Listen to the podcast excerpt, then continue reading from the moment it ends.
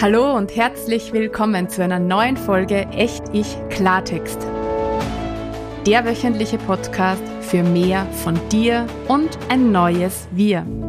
Mein Name ist Sigrid und ich wünsche mir eine Welt, die von selbstermächtigten und selbstbestimmten Menschen gestaltet und von ko-kreativen Verbindungen getragen wird. Eine solche Welt braucht dich und mich, bewusst und in unserer ganzen Kraft. Genau dazu bekommst du hier jeden Donnerstag alltagstaugliche Impulse. Mehr zum Thema Echt-Ich-Sein findest du auf meiner Website www.sinnsicht.at. Und jetzt lass uns loslegen und gemeinsam an der neuen Welt bauen. Herzlich willkommen zu einer neuen Folge Echt Ich Klartext. Schön, dass du wieder mit dabei bist. Heute mag ich gern mit einer Frage beginnen, die mir immer wieder mal gestellt wird. Mir fragen nämlich immer wieder Menschen, ob dieses ganze Echt-Ich-Thema nicht totaler Luxus ist. Luxus im Sinne von, hast du und haben deine Kunden und Kundinnen, habt ihr keine größeren Sorgen, als mehr Echt-Ich zu werden? Und meine Antwort auf diese Frage, ob meine ganze Echt-Ich-Arbeit nicht totaler Luxus ist, ist ein ganz klares Jein. Und dieses Jein mag ich jetzt gerne ein bisschen genauer ausführen und dir auch erklären, was es mit dir und mit deinem echten Ich zu tun hat. Natürlich ist es ein mega Luxusthema, wenn wir uns anschauen, was in der Welt so passiert.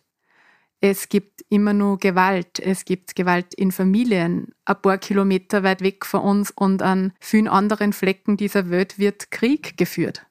Und ich glaube, alle zehn Sekunden circa verhungert ein Kind auf dieser Erde. Oder stirbt an Folgen der Unterernährung. Also da braucht man nicht drüber reden. Wenn wir uns diese Dinge vor Augen halten, ist das echt Ich-Thema natürlich ein riesengroßer erste Welt-Luxus weil es in unserer Welt einfach weitaus größere Herausforderungen gibt, als nicht auf dem Echt-Ich-Weg zu sein oder als das eigene echte Ich noch nicht voll und ganz zu leben. Das ist mir völlig klar. Und gleichzeitig ist das Echt-Ich-Thema auch kein Luxus, wenn wir es in einen anderen Kontext setzen.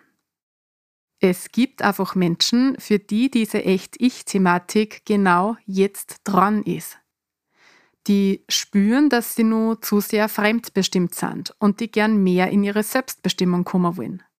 Die merken, dass sie ihre Selbstkompetenzen stärken dürfen, um wirklich ihre ganze Gestaltungskraft zu aktivieren. Und die schon so fühlen, dass jetzt der Zeitpunkt ist, um mehr von sich zu leben und die Lust drauf haben, sich selbst voll und ganz in die Welt zu bringen und die für all das einfach gerne Impulse und Anregungen haben wollen, damit sie auch ins Tun kommen können. Und für genau diese Menschen ist das Echt-Ich-Thema absolut kein Luxusthema.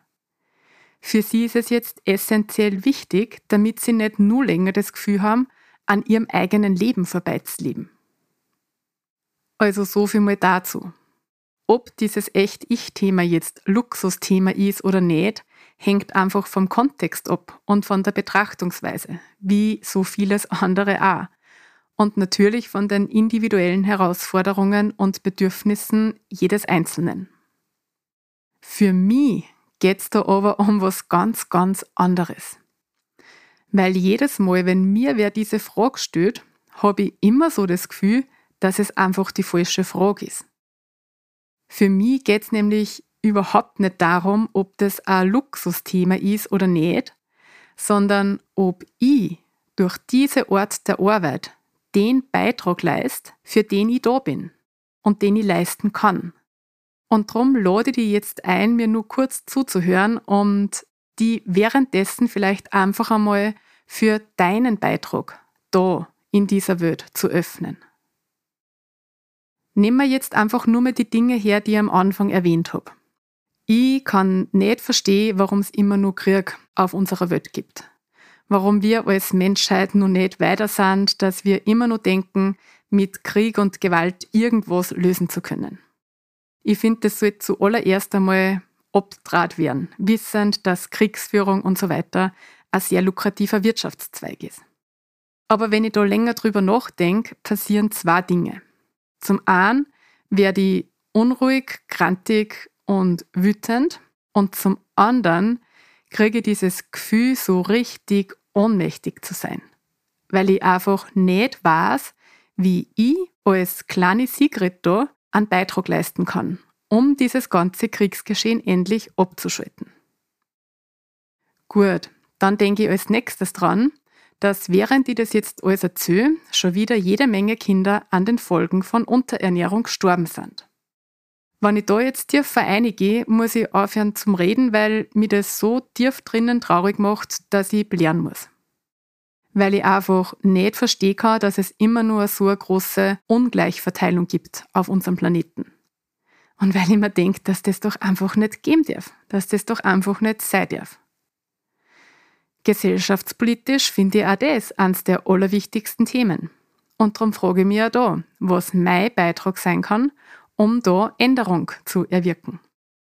Bei dem Thema fühle ich mich jetzt aber nicht mehr ganz so ohnmächtig wie beim Kriegsthema, weil da sehe ich zumindest ein paar Möglichkeiten, wie ich als Sigrid einen Beitrag leisten könnte. Ich hätte zum Beispiel Ärztin werden können, um zumindest vor Ort medizinisch zu helfen.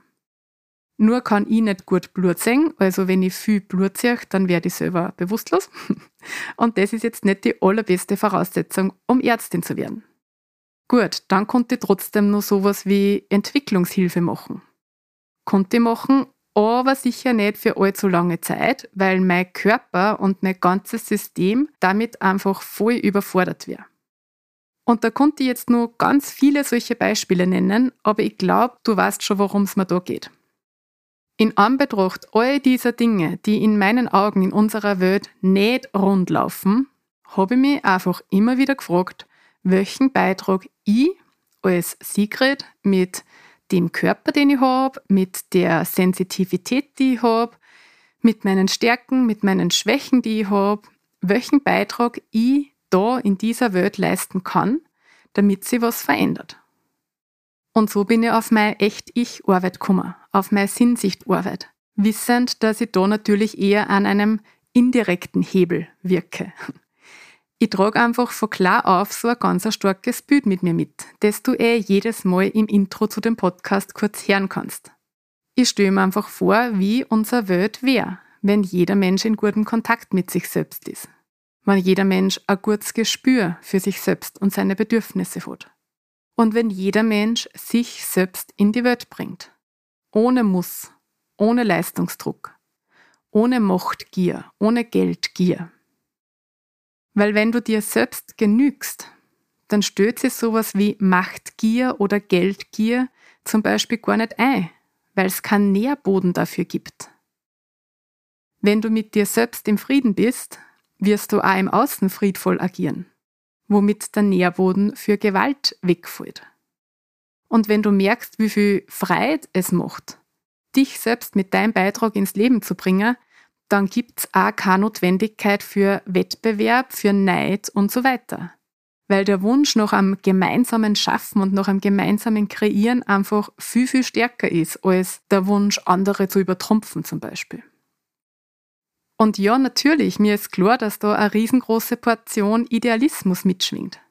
Das ändert aber nichts an der Tatsache, dass ich genau das so stark in mir spüre, dass ich gar nicht anders kann, als danach zu handeln und mich danach auszurichten.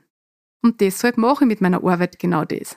Menschen wieder in ihre Selbstkompetenz zu begleiten und sie dabei zu unterstützen, sich selbst zu leben. Weil ich davon überzeugt bin, dass das einen Unterschied macht in der Welt. Und dass sie mit einer Gesellschaft, die aus selbstermächtigten und selbstkompetenten Menschen besteht, die Verantwortung für sich selbst, für ihre Handlungen und für ihre Gefühle übernehmen, viele Dinge einfach von selbst lösen. Vielleicht nicht heute, vielleicht nicht morgen. Aber auf lange Sicht weiß ich einfach, dass sie dadurch an unserem Miteinander was verändern wird. So, das ist also mein Beitrag und mein starkes inneres Bild, von dem ich mich ziehen und lenken und leiten los. Und deshalb ist es für mich auch vollkommen wurscht, ob diese ganze Echt-Ich-Arbeit ein Luxusthema ist oder nicht.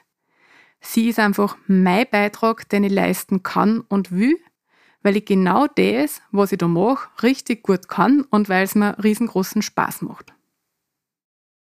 So, und jetzt kommen wir zu dir und zu deinem Beitrag.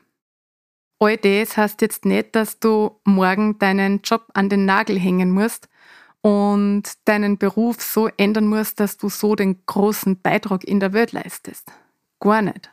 Das heißt ja nicht, dass du das zum Beruf machen musst. Ich möchte dich einfach gern einladen, einmal drüber nachzudenken, was denn wirklich dein Beitrag da ist. Da in dieser Welt. Wofür du da antrittst, wenn man so mag. Und darum habe ich da jetzt zum Schluss ein paar Fragen für dich mitgebracht, einfach zum Hinspüren und zum Wirken lassen. Schreib sie gern auf und lass dich in den nächsten Tagen einfach davon begleiten. Frag dich mal, was ist dein starkes Bild in deinem Inneren, das dich zieht und treibt und lenkt? Hast du so eins überhaupt? Hast du als Kind so ein Bild vielleicht gehabt? Was treibt dich an? Was kannst du so richtig gut? Was wünschst du dir für die Welt? Was ist dein Beitrag dazu? Wie schaut dieser Beitrag aus, den nur du da einbringen kannst?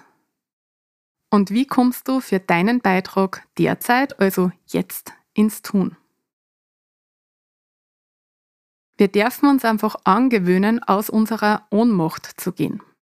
Immer dort, wo wir uns denken, da kann ich doch nichts bewirken oder daran kann ich einfach nichts ändern, das ist halt so, dürfen wir uns fragen, okay, und wo kann ich was ändern? Wo kann ich was bewirken? Und beginnen das zu tun und dafür zu gehen und zu wirken, dort, wo wir gerade sind. Egal wie groß oder wie klar dieser Raum ist. Völlig wurscht. Dort wirken, wo wir gerade sind. Weil so passiert Veränderung. Vielleicht nicht schnell, vielleicht nicht von heute auf morgen. Aber so kommt was in Bewegung. Und ich bin mir sicher, dass du dieses afrikanische Sprichwort kennst. Wenn viele kleine Menschen an vielen kleinen Orten viele kleine Dinge tun, können sie das Gesicht der Welt verändern. Also, was kannst du, kleiner, großer Mensch, an dem kleinen Ort, an dem du gerade bist, tun, um das Gesicht der Welt so zu verändern, wie du es dir wünschst? Für den Fall, dass du noch nicht so ganz klar hast, wo und was denn jetzt genau dein Beitrag ist, den du leisten kannst und willst, findest du bei den Selbstcoaching-Materialien ein Modell bzw. einen Prozess, das bzw. der dir genau dabei behilflich ist, da mal deine ersten Schritte zu finden. Und falls du schon ein Gespür für deinen Beitrag hast, hilft dir dieser Prozess dabei, das, was du in die Welt bringst, möglicherweise nur in mehr Facetten aufzudröseln und zu verfeinern und zu erweitern. Also, viel Freude beim Hinspüren zu deinem Beitrag für dich und für die Welt und beim dafür ins Tun kommen. Ich freue mich, wenn du diese Folge teilst und wenn du auch nächste Woche wieder mit dabei bist. Bis dahin, alles Liebe. Deine Sigrid.